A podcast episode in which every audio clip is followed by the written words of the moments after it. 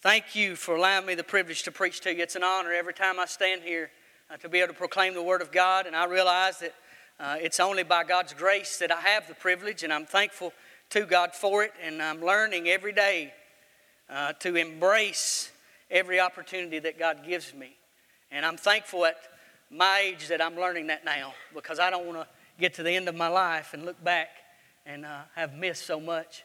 Uh, Brother Glenn been preaching on the judgments, and uh, early in the week before they went to Israel, I would come in his office on Monday and Tuesday, and I'd been searching the scripture, studying, uh, and and I would run across verses just uh, pointing me to the judgment, and I'd go in there and I'd share that verse with him, and then I'd come back on Tuesday and share that verse with him, and uh, he said, "Man, you under conviction about this judgment?" And I said, "Well, you know, I'm going to stand before God."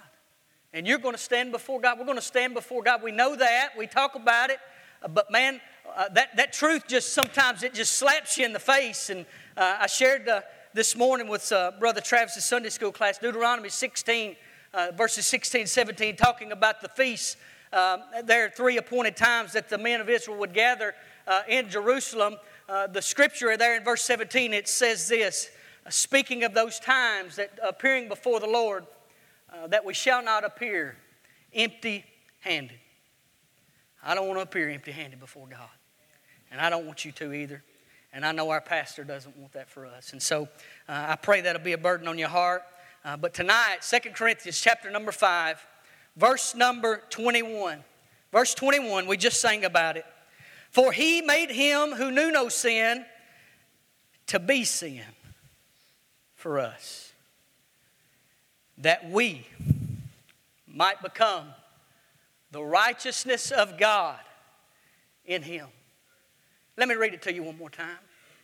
For he made him who knew no sin to be sin for us, that we might become the righteousness of God in him. Let's pray. Our Father, we thank you for this night. God, we thank you for the privilege of being in your house. God, I thank you for, God, the, the worship, the spirit of worship that was in this room. Uh, God, just a few moments ago. And God, as we enter into the time where we'll worship, uh, God, not only in spirit, but in truth, the Word of God is truth. I pray that in these moments, that God, that spirit of worship will just continue. And that God, we will look into your word and God, we will see, God, just how good, how wonderful, how amazing your grace really is. And God, that we'll uh, find a way tonight to, uh, God, allow ourselves to be transformed into the image of Christ. God will take the word of God and we'll apply it to our lives so that we might be more like you. Now, God, I pray if there's one here tonight who's lost, God, they've never been saved. God, I ask tonight that, God, the Spirit of God would so speak to their heart that God, they would have ears to hear, God, they would have eyes to see, and God, the courage to change tonight for the glory of God. Lord, this thing's all about you. It's not about us at all, it's all about your glory.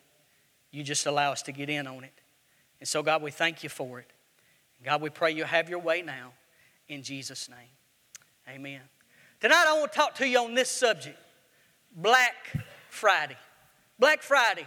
Most folks recognize Black Friday as the Friday after Thanksgiving when they'll go out all hours of the night, spend boatloads of money, and fight even the devil himself if he were to jump in front of them in their last, uh, on the, for, to get the last item on the shopping list. You know what I'm talking about? Hey, man, I, did you know that Tennessee is number two on the United States Black Friday fight night list? uh, that's true. One blogger reported that. It's on the internet. It's got to be true. I mean, that, uh, only to be passed up by Arkansas. Yeah, anybody from Arkansas here tonight? Listen, I, I've seen a video of individuals in Walmart on Black Friday fighting over uh, some certain item on their list. Man, it was chaos. It was crazy. In fact, I'm not sure some of you wasn't in that video. Amber, was you in that video? I better quit calling names up here, I get in trouble. But that's not the Black Friday I want to talk to you about tonight. I want to talk to you about uh, the first real Black Friday this world's ever known. We call it Good Friday. but it certainly was not good for our Lord Jesus. It was the day when the God of glory turned the switch off on the sun in the middle of the day for a period of three hours. Matthew records there from the sixth hour to the ninth hour uh, what we believe to be 12 noon to 3 p.m., uh, that the, God the Father turned the lights out on the sun in the middle of the day, the creator of the cosmos, the one who stokes the uh, uncountable nuclear fires uh, uh, of uncountable stars. Rather, he, he is the one that turned the switch off on the sun, masked the moon, and hid the heavenly bodies for a period of three hours, so much so that those that were there present as the Lord hung on the cross of Calvary, they could not look upon him. Complete darkness over all the land, the Bible says. Can you see there in your mind? One moment you see Jesus hanging on the cross, and then in the next moment, the Lord turning the lights out. A time so dreadful, so dirty, so horrifying, so heavy that God the Father wouldn't even look upon His own Son. You say, what in the world was going on in that moment? Was it in that moment that the, uh, the darkness of the devil had quenched the light of the world? Had the, had the great shepherd of the sheep been overcome by the wicked wolf who is the devil? Oh, no, friend. Not at all. In that moment is where we see 2 Corinthians 5.21 coming to life. It's in that moment where we see he who knew no sin becoming sin so that we might become the righteousness of God in him. Man, I, I've, I've searched this verse. I've, I've, I've studied this verse for years, and it's one of those verses I just cannot seem to wrap my mind all the way around. I cannot understand how Jesus, who was perfect, became sin for me. Do you understand what I'm saying? And tonight I want to take us on a tour of that verse and, and just catch a glimpse of the goodness of God in that one verse. In that one verse right there. Do you realize that before that verse could ever be written, there had to be a great displacement in the Lord's eternal life. He had to come where we are so that we might go where He is. One day, over 2,000 years ago, the Lord Jesus received the word from His Father uh, that He would come into this world. In my mind, I see Him somehow uh, getting up off His throne, stepping down that street of gold, walking by the fountain that flows from his throne. As he walks down that street out through one of those pearly gates, all the angels standing at attention by his side, somehow, some way in the moment, in the twinkling of an eye, God supernaturally shrinking him into the lowest form of humanity, that being the seed of the Father, placing him into the virgin womb. It was not perverted, it was not per- pornographic, it was perfect, pure, powerful, and promised. Isaiah 7:14 says, Behold, the virgin shall bear a son, and we shall call his name Emmanuel. Before Jesus, before that verse could ever be written, a supernatural displacement had to take place in the Lord Jesus' eternal life. So we see a great displacement, but notice, secondly, there is a great desire in that verse. A great desire in that verse. For he made him who knew no sin. Jesus knew no sin. He absolutely knew no sin. In those few words in our English language, we see both the perseverance and the purity of Jesus Christ. The scripture says the Lord Jesus was in all points tempted as we are, yet without sin. And still, the scripture says he was without sin. He knew everything that we ever faced, but yet he never succumbed to a single thing. Isn't that wonderful? Isn't it amazing? Jesus Christ, who is God in the flesh, had one burning desire upon his heavenly heart that is to please the Father. He was perfectly pure from beginning to end. The Bible says he knew no sin. He knew no sin. The complete picture of God in the flesh. Uh, Paul said, In him all the fullness of the Godhead dwelt in bodily form. Colossians 1 uh, 15 says that Jesus is the very image of the invisible God. John 1 14, John said uh, that he was the, the Word that became flesh and dwelt among us. We beheld his glory, the glory of the only begotten of the Father, full, full of grace and truth. Man, when we see Jesus, we realize that even in his wrath, he was always righteous. Even in, his, in all of his speech, it was never sinful. His deeds knew no deceit. His commitment was complete. And he said in Matthew 5 17, Think not I came to destroy the law. I didn't come to destroy it, I came to fulfill it. And he did. Every jot, every tittle, everything in the middle, Jesus did it all. He was completely perfect. Nothing did he leave undone. He had one desire to please the Father. Oh, that the church of the living God would have one desire tonight to please the Father. Friend, we go out into the world, we could make a difference more than what we're doing today if we'd simply get one desire pleasing the Father. To please the Father. But notice, thirdly, the defilement in that verse. The defilement in that verse. For he made him who knew no sin to be sin. Man, there's so much there's so much power in that one verse right there. So much truth. When you think about the defilement in that verse, you can't help but see the perfect purity, the one who knew no sin, the one who fulfilled every jot, every tittle of the law, the one who was absolutely perfect, his perfect purity being defiled by the dirty deeds of humanity. That which is disgusting and dirty and repulsive before God being placed upon the Son of God.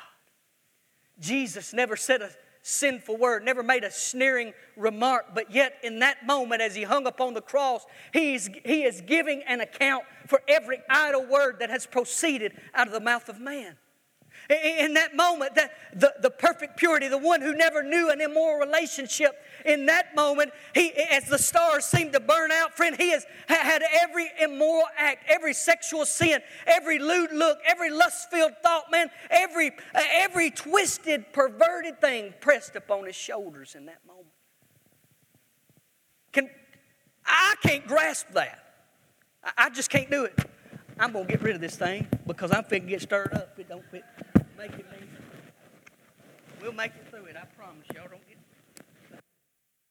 better already. We'll just throw that down there. Think about that. The perfect purity of Jesus Christ. Man, we think about a baby. I see a baby and it's in, in its birth, man. We, just beautiful purity. Do you know that baby can only have only the purity that God allows it to have?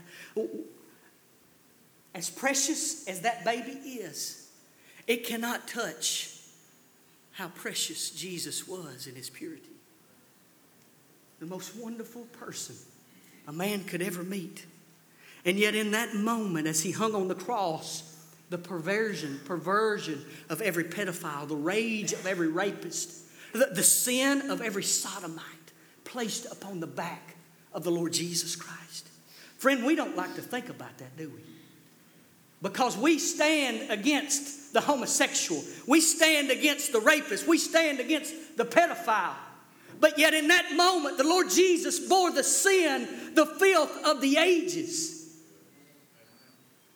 And, friend, it's only by God's grace tonight that any of us can become a child of God. In those last moments of a life lived in perfect purity, the Lord Jesus Christ bore in his body the filth of humanity. For he became sin who knew no sin. You see the defilement in that verse? Notice the death in that verse. The death in that verse. For the wages of sin is death. Uh, you see, the Lord Jesus, as He who knew no sin was made to be sin, He too, now being sin for us, is subject to the penalty of sin death. For the wages of sin is death. As Jesus bore our sin debt, He had to die. And so here's the picture the one who never did a single thing uh, to invoke the inescapable consequence of sin is now, has now received that which is dirty and disgusting before God upon his body and, and it's placed upon him. And now the Lord Jesus experiences in a moment of time what the lost and damned will experience forever complete separation from God. You say, I don't believe that. Well, what did he say as he hung there suspended between heaven and earth? My God, my God, why hast thou forsaken me? In those moments, as the Lord hung on the cross, he is experiencing what the lost man will experience for all of eternity. Friend, listen to me. If you're lost tonight, if you've run out on Jesus, and you don't want to hear what Jesus has to say to you, you better hear him calling you tonight. You better hear him wooing you unto himself. Jesus said, If I be lifted up, I'll draw all men unto myself. And friend, we're lifting him up tonight. We're showing you by the power of God what He wants to do in your life. You're here tonight, you, and you sense God speak to you. Friend, dying and going to hell and experiencing the torment of the flames and demonic activity, friend, that won't be the worst thing. The worst thing will be there without ever another opportunity to experience the presence of God. Don't step out into eternity without Christ tonight. The picture there, hanging on the tree, the one who breathed the breath of life into Adam now has no breath in his lungs. The one who places the blood in our bodies has now poured out his own. Those eyes that saw no sin now see no more. The light of the world no longer shines. Our Lord is dead. It's a great death in that verse. It's a great death in that verse. In my mind, I see him there hanging on the cross, the sinless blood of God running down the old rugged tree. Crowd there standing on, looking in wonder and amazement. Roman soldier standing by after he breathes his last. Surely this was the Son of God. It's a great death in that verse. Notice the direction in that verse. The direction in that verse, for he made him who knew no sin. He, that's the Father, made him, that's the Lord Jesus, who knew no sin, to be sin for us. Now, don't get the notion that the Lord Jesus didn't agree to it. Jesus said in Matthew 10 17, Therefore my Father loves me because I laid down my life that I might take it again. But it is there in that verse, in those words, that we see the complete and total surrender of the Son to the will of the Father. It was God who was doing all of this, the Father who was orchestrating all of this. 1 John 4 14, it is the Father who sent the Son to be the Savior of the world. John 3 16, for God so loved the world that he gave his only begotten Son. 2 Peter 3 9, for it is God who is not slack, as some men count slackness, but is long suffering toward us, not willing that any should perish. It is 1 Timothy 2 4 that says, It is God who desires all men to be saved and come to the knowledge of the truth. Friend, it was the direction of God that sent Jesus into this world and that allow the sinless, precious, spotless Lamb to become sin for us. Notice the destiny in that verse. Uh, see, there's a great destiny in that verse. 1 Peter 1, verse number 19 and 20 talks about that that the Lord Jesus was foreordained before the very foundation of the world, uh, that he and he was manifest in these last times for you. Uh, speaking of those there, uh, Peter was writing to. But do you understand tonight that the plan that was put in motion before the world was put on its axis was brought to fruition at Calvary? Right. Man, that blows me away. How in the world? I can't think like that. So notice the depth in that verse.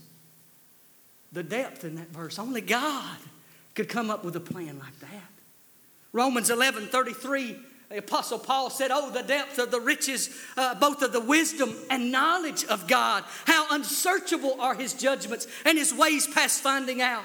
Isaiah 55, verses 8 and 9, the prophet speaking on behalf of the Lord said, For my thoughts are not your thoughts, and nor are your ways my ways, says the Lord. For as the heavens are higher than the earth, so are my ways higher than your ways, and my thoughts higher than your thoughts. Friend, only God could come up with a plan like that. Oh, the grace of God, the love that drew salvation's plan. Oh, the grace that brought it down to man. Oh, the mighty gulf that God did span at Calvary. What an amazing truth about the depth of the wisdom of God. But notice the deliverance in that verse. Friend, there's great victory. Great victory in that verse.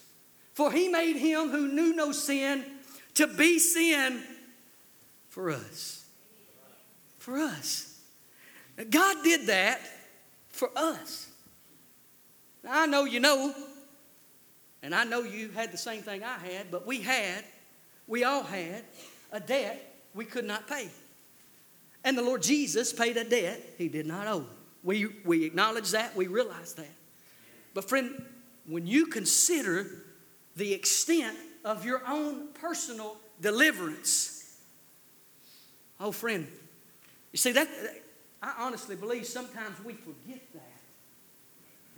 And I, am thankful tonight that the Lord Jesus, uh, when I come to faith in Christ, He takes my sin, casts it behind His back, places it on the bottom of the sea, separates far as east is from the west. I get that and I'm grateful for it. Glory to God. He chooses not to remember my sin. When I stand in front of Him, it's just as if I've never sinned because I'm justified. Praise the Lord. But let me say this to you. We don't need to forget where we come from. Friend, I had a debt I couldn't pay. And Jesus paid a debt he did not owe. You and I, day after day, because of our sin, before we came to Jesus Christ, because of our sin, we were stacking up debt day after day after day, minute by minute. We were stacking up sin debt. Just a few minutes after you reached the age of understanding, you already realized that you had achieved for yourself a boatload of debt that you had no way to ever pay back. Somebody say amen. Listen, I understood that when I, I come to uh, the age of understanding, I don't know what that is for you, but I know what it was for me. And when I realized that I'd already stepped out way too far, I knew I'd messed up. I'd messed up, man and I, had, I was in great need of something that I could not provide for myself. Every little white lie was earning a greater wage in eternity for me. Every time my hormones kicked in as a teenager, hey, just another debt, just another debt. Every time I, I had a lust filled look, there was something more growing that I, had, I could not pay for myself. And before I knew it, I could look back and see that I had a sin debt that was higher than America's national debt. And you ain't no different. We all had that sin debt that we could not pay. And yet, the grace of God stepped into my life. And He stepped into your life. Ephesians 2 8 and 9, we quote it all the time. For by grace are you saved through faith. How wonderful tonight to know that my works have absolutely nothing to do with my salvation. Friend, if you could work for it, you could work to lose it.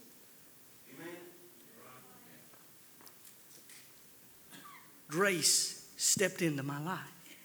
Grace stepped into your life the Holy Ghost of God began to work on the inside of you, convincing you and convicting you. Overwhelming conviction of your sin set in at some point in your life, and you could hear God speak to you.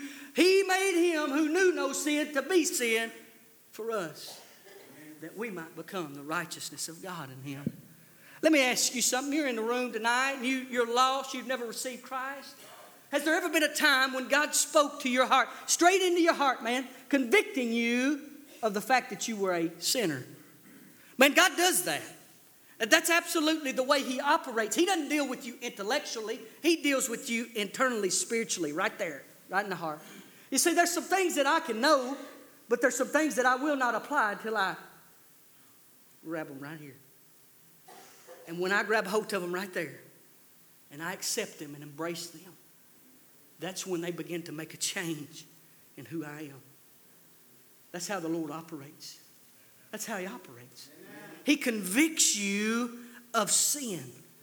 Now, listen to me. We're not saved by feeling, but when He convicts you of sin, you feel it. You do. Say, what's it feel like? Feels like I'm dirty. Feels like I need to go take a bath somewhere. I feel conviction. But he also convicts you of righteousness. That's what Jesus talked about there in John 16. He convicts you of sin, of righteousness. You feel it, you're dirty, you know it, uh, judgment, you deserve it. As all that takes place in your mind and in your heart, somehow you can see in the distance there Calvary. The Lord Jesus bearing the cross for all of humanity. You realize for the very first time should have been you, the sinless, spotless Lamb of God, dying for the sins of the world.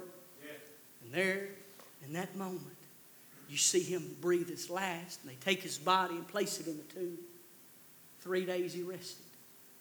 But then on the third day, you hear those words Why seek ye the living among the dead? He's not here, he is risen.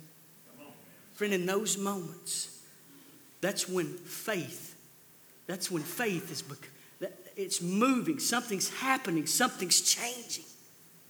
There's a transition, change, a new creation is being birthed. Do you understand? Being born again. In those moments when you realize the faith that it, when you have faith that Christ has been raised from the dead, you understand you are a sinner and there's a kingdom that, that God wants you to enter in, but you cannot go like you are. Repentance is necessary, and repentance and faith meet one another, and kiss and conversion takes place. In those moments, you've been birthed into the kingdom of God. I don't know about you, but if I were here tonight and I were lost, and I could sense the Spirit of God dealing with my heart, friend, can I tell you what will take place in a moment of faith? Deliverance, great victory great victory. You see, when you read that verse, for he made him who knew no sin to be sin for us, when you place faith in Christ, when you do that, you can remove us and put me right there. Amen. That's what you can do. Uh, for he made him who knew no sin to be sin for me, that I might become the righteousness of God in him. And so here's what I say to you tonight. Lost or struggling with salvation, you know, you, you just don't know, friend. Let me tell you what to do. Just bow the knee of your heart before a holy God, recognizing that you are a sinner in need of only what Christ can give. And in that moment, if you'll pray with a repentant heart to receive Jesus Christ, friend, that burden that you're carrying will be lifted. That stained sin is left will be cleansed. The shame you once felt because of sin will become peace. And that stain that sin has left will come clean. The sweet relief of surrender will flood over you, your crimson colored soul. That's what Isaiah 118 talks about. Man, I remember what that was like. I walked as a teenager, and I lived like the devil. I didn't care. It was all about me. It was all about me. I was lost. The home I was raised in didn't go to church. My family didn't, didn't care much about God. My mom was the only one who took me to church whenever I went. And I'd made a profession of faith as a teenage boy. As a young, young boy, not a teenager, rather, nine years old, I remember it. But I was lost. And I lived my life going to bed every night, wondering if I'd go to heaven, burdened because I knew my sin had defiled me. I knew I wasn't right with God. I knew I wasn't right with God, but I'd go back. I, I prayed one time. I prayed one time to be saved. Let me tell you something. If you're depending on a one time prayer to save you, you're in bad need tonight. Now, don't get me wrong, what I'm saying right here, it's got to start somewhere. But if all you're doing is living on a prayer, one time, and there ain't ever been no life change in your life, then why don't you get serious with God tonight? Give your heart to Jesus, that's what He wants. He wants your heart. That's what He wants. And so, in a moment of time, though praying a thousand times, this time something could be different for you. Something could be different for you if in that moment you would simply bow your heart before the Lord Jesus and receive what He wants to do in your life. You know, we think about that deliverance. The deliverance that comes through Jesus Christ. Acts 4:12 says there is no other name under heaven given among men whereby we must be saved. There's only one name. Salvation is not found in any other. I got to thinking about that picture. The name of Jesus, the matchless name of Jesus. You call on other names. You call on whoever you want to. This world calls on Muhammad, Buddha, President Obama. Just give me Jesus. No other name. For that name is the name above all names. His is the name that when the sin sick sinner cries out, the Lord, when they bow their heart and they cry out in the name of Jesus, that is the very moment that the affection of God flows forth from the throne in heaven and embraces you as a son. To think about that wonderful truth, the God of glory, His affection flowing forth and wrapping His arms around us. You say, How's that possible? How is it possible for me to be embraced by God, though, I'm a sin? Here's how it's possible. The Lord Jesus in Matthew 5 said, My Father in heaven is perfect. His standard is perfect. Alone, I cannot come before God. In my, in my flesh, I cannot come before God. I am sinful, for all have sinned and fallen short of the glory of God. God is perfect. My Father in heaven is perfect. Man is sinful. We're all sinners. But yet, in the moment when Jesus, who became sin, who knew no sin, that in that moment, when God looks at me as I embrace His Son, He embraces me. And He gives me the righteousness of Jesus Christ. And so here's the deliverance. Are you ready for it? Romans 8 38, you say, How far can I be delivered? Paul told us in Romans 8 that uh, uh, he said, I'm persuaded that neither death nor life, nor angels, nor principalities, nor powers, nor things present, nor things to come, nor height, nor depth, nor any other creature shall be able to separate us from the love of God which is in Christ Jesus. And so here's the picture. Here's the picture in my mind. Uh, when the Lord Jesus stretched his arms out wide on Calvary, he showed us that his love could cover the width of sin. When they placed his body in the grave, he showed us his love could cover the depth of sin. When he ascended into the heavens, he showed us his love could cover the height of sin. And friend, when he comes again, he'll show us his love destroyed sin forever. Forever. There'll be no more sin in eternity. Right. Isn't that wonderful?